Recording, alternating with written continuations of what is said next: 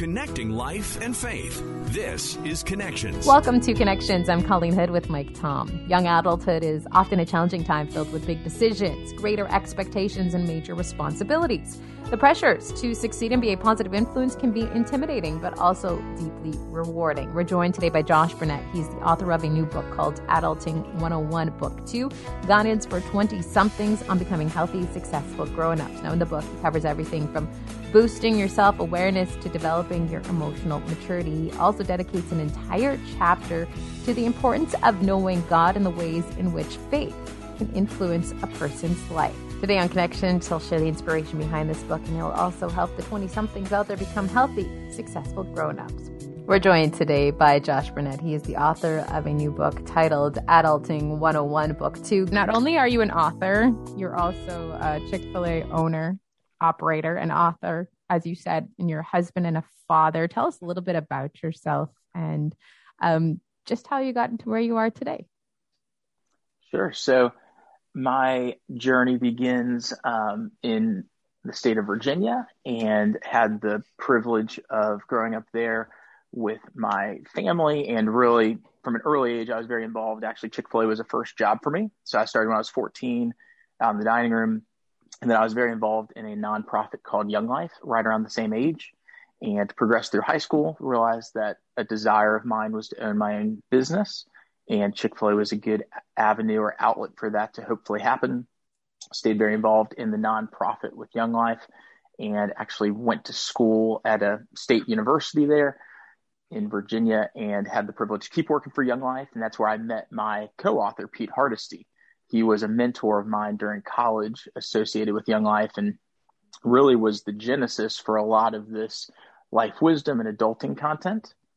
And along that journey, did business management, um, knew that Chick fil A was the hopeful outcome of that, and uh, had the opportunity to pursue that. Actually, moved to the state of Arkansas to become a Chick fil A owner operator and did that for nine years in that state, and then had a chance to relocate back home with my wife and three little ones to Virginia now here we're going to talk about some really important things but for a lot of people listening up here in canada this is going to be very important. When are you going to get more chick-fil-a's in canada? That that is a big one and so we are very actively pursuing that. I think that the only ones i know of right now are in toronto but that's right. um, canada is uh, absolutely where we are moving to next as an organization which is exciting I think we had one in Calgary in the airport for a while, but I don't think that's oh, still really? there. Oh, I didn't know about that. Yeah, I just know about Toronto. I do have friends that literally will travel about seven hours round trip to get Chick fil A once in a while. So that's awesome. That's a commitment right there. just put it smack dab center in Canada, and then everyone can come come there to Manitoba here and get it. Yeah. um, now going into your books and authoring, you first of all wrote one book, Adulting, Adulting 101, book one. You're now releasing Adulting 101, book two. Perfect timing. Graduation's happening. People are moving on in life. Tell us a little bit about this book and why you've decided to write book number two. Sure. So, really, for the first book, um, as an employer of a lot of students, I have about 100 students that I work with right now, really noticed a pretty significant gap in terms of real world knowledge to help them succeed as an adult after that high school or college age. And Pete and I kind of put our brains together and said, hey, we would love to help launch the next generation well. So, book one is really a lot about what an adult does. So, that is managing your finances and buying a car or showing up to work on time or getting a job, very tactically driven. And it, ha- it did very well, but some of the feedback we received from our readers as well as the people that we have a chance to work with is these are great hard skills, but really a lot of us struggle with what does it look like to be a healthy adult? So maybe they don't see that modeled at home or at school. And so really had this desire to say, hey, here is a picture of what healthy adulthood could be. So honestly, to some degree, I think we wrote them backwards. Book one is what an adult does. Book two is who an adult should should be do you find, uh, like you said, you employ a lot of young people. Do you find that uh, nowadays that the youth and young people are lacking in those areas? And I, I don't know if it's necessarily lacking in, but maybe just a greater awareness of. if that makes sense. I think this mm-hmm. generation is more in tune with uh, their mental health and what's happening in the world uh, that previous generations were not. And so, really, I think there's just a lot of confusion around how do I adult in a healthy way. And I really think that's why the, the term adulting is oftentimes used in a negative negative way. It's this thing that I dread doing or have to do. And for both Pete and I, we're like, man, if if people had a better understanding of the wonderful things of becoming an adult, like what all is entailed with that, it wouldn't be so negatively perceived. What do you love uh, most about working with young people, having them work in your restaurants and stuff? I love being somebody's first boss. Um, mm-hmm. I think that is a very special opportunity. All of us remember the first person that we worked with or worked yeah. for. And for me, I take that very seriously in terms of doing my best to set them up for what a healthy workplace could look like for the future and making sure that they have very high expectations and desires of future bosses and just creating a safe space. We, we have some folks that uh, will work even more than they need to because it is a place that they feel safe in. And so that, that's really important to me and uh, a great opportunity knowing that for most it's an it's a pass through job but I want them to walk away feeling as if they were invested in as a person, not just as a professional. When you're hiring staff in your in your restaurants, uh, do you give them this book as a manual um, to help them along the way? Absolutely. So it was written for uh, my my Chick Fil A team actually back in Little Rock. That's who this initial audience was, and and I, I kind of pictured stapling a Word document together and passing it out. But thankfully, it got a little bit bigger than that. And so, with every new hire that we have, we give them a book and tell them how much we care about them as a person and how we're excited to see uh, where they ultimately go. One of the biggest things that you focus on in this book, number two, is boosting your self awareness. How important is that to just start things off? So, we really, and I feel like this is a cornerstone for healthy adulthood it's very challenging. So the way we break up outlining healthy adulthood is you need to know yourself before you can lead yourself. And then before you can do anything with other people, like know or lead others, it really starts with knowing and understanding who you are. Uh, again, we have all worked for or worked around or have family members that uh, think they're in charge of a bunch of stuff, but they're very not aware of who they really are.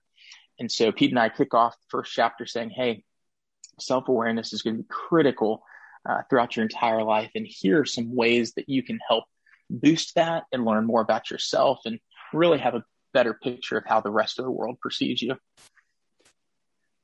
So, self awareness is just kind of being aware of the different ways that we learn or how we respond to situations and things like that, just helping us understand ourselves first.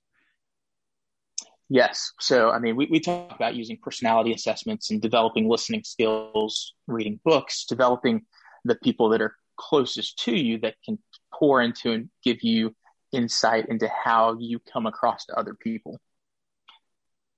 Nice. One of the things I like too is uh, you also focus on like this isn't about here's how to be a good follower for me your boss your leader right you talk about how to become a leader for young people as they enter into adulthood too yes and so we realized that this book is really geared towards that 20 something or maybe it's a graduating high school student and so a lot of folks will see leadership and say i'm i'm in my first job or i'm in an entry job it's not where i want to end up at but leadership still applies to this person because before you can lead people, you, you have to lead something.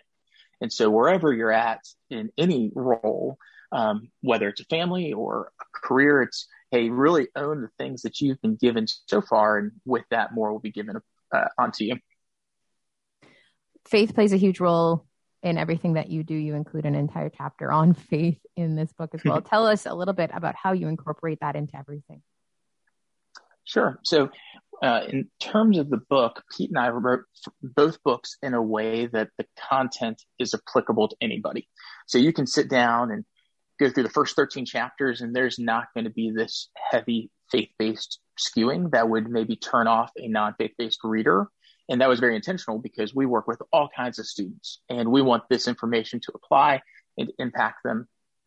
but we really felt as if, hey, we would be completely missing the point if we didn't share what we believe and then how that really impacts us in everything that we do. So that final chapter, um, we talk about, hey, this is the role that Jesus plays in our lives, and here's how that paints healthy adulthood for us.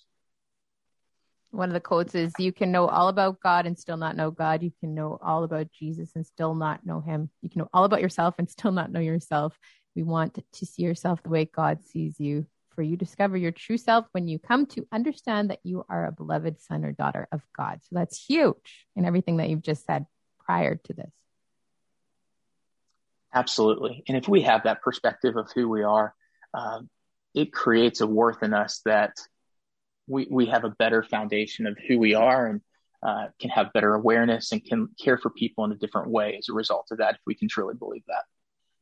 Another great thing you include in your in your book is also um, learning to um, relate to culturally diverse people. That's huge nowadays especially with what's been going on um, in the world not only in the us but here in canada yes i mean this this is a very vivid part of everybody's life and being able to take a step back and not continue to get further and further polarized is so critical. So whether it's the workplace or in school and classes whatever it might be um, we're going to talk a, a little bit about hey how to engage with other people well.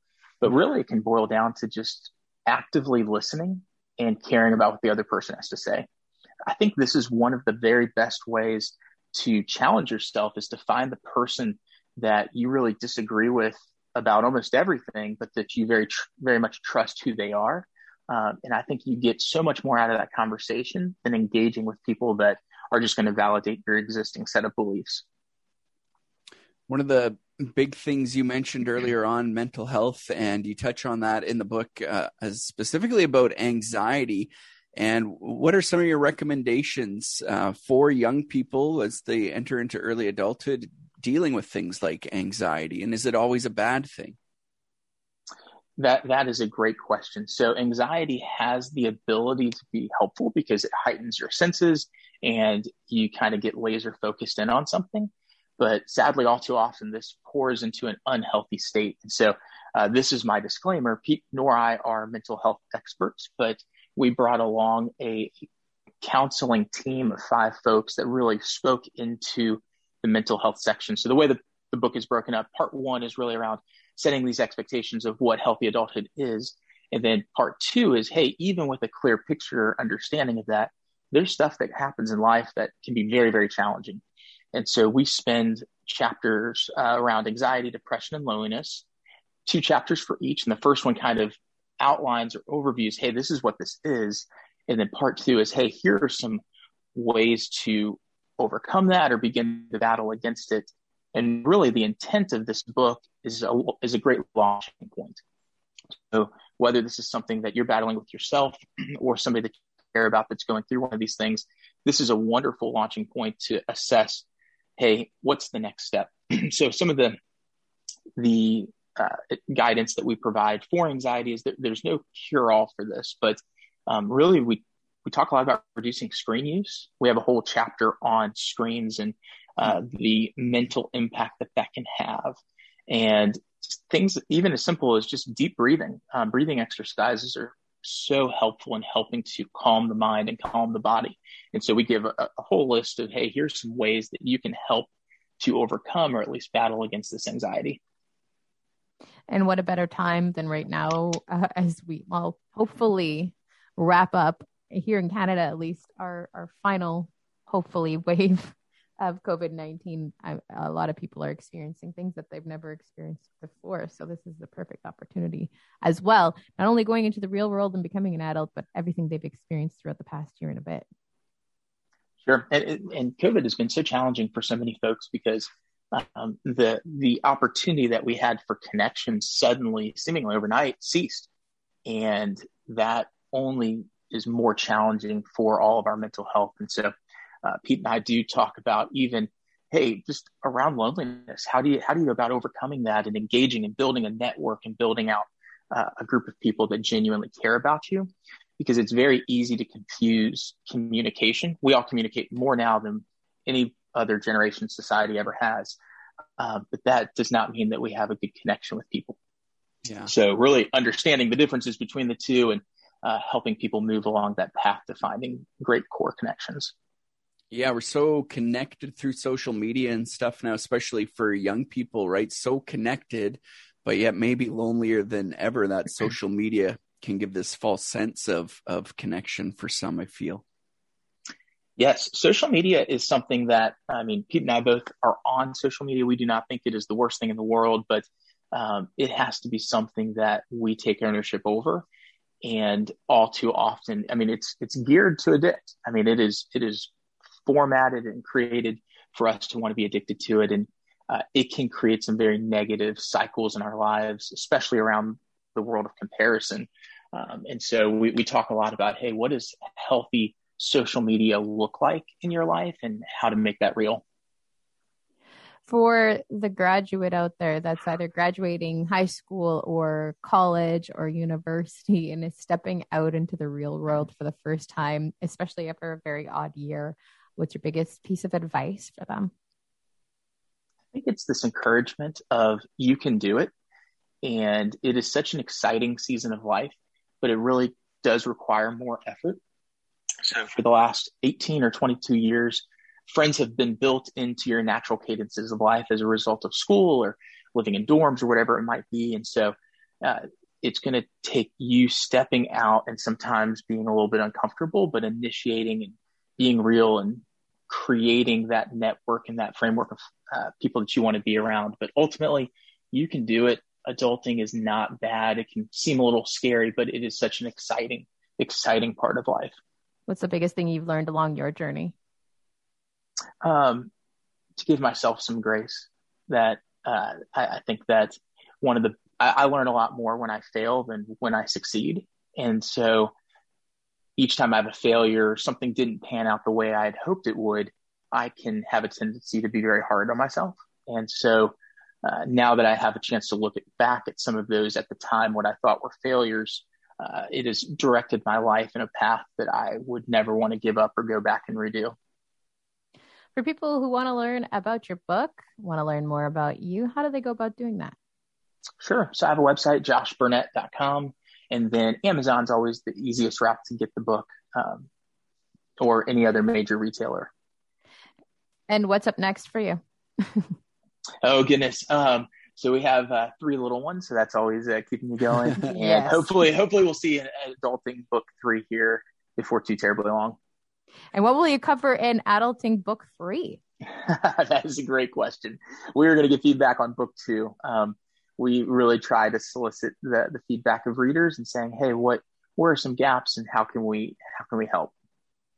Adulting in a pandemic that would have been a great one as oh. well. Hey? oh, amen. I think that goes back to a lot to uh, how to be comfortable with change and failure and grit. Nice, love it. Thank well, we can't wait for the American border to open. I'm heading down to North Dakota when it does and getting me some Chick fil A. So yes. there we go. Thanks, Mike. Thank you so much for joining us today.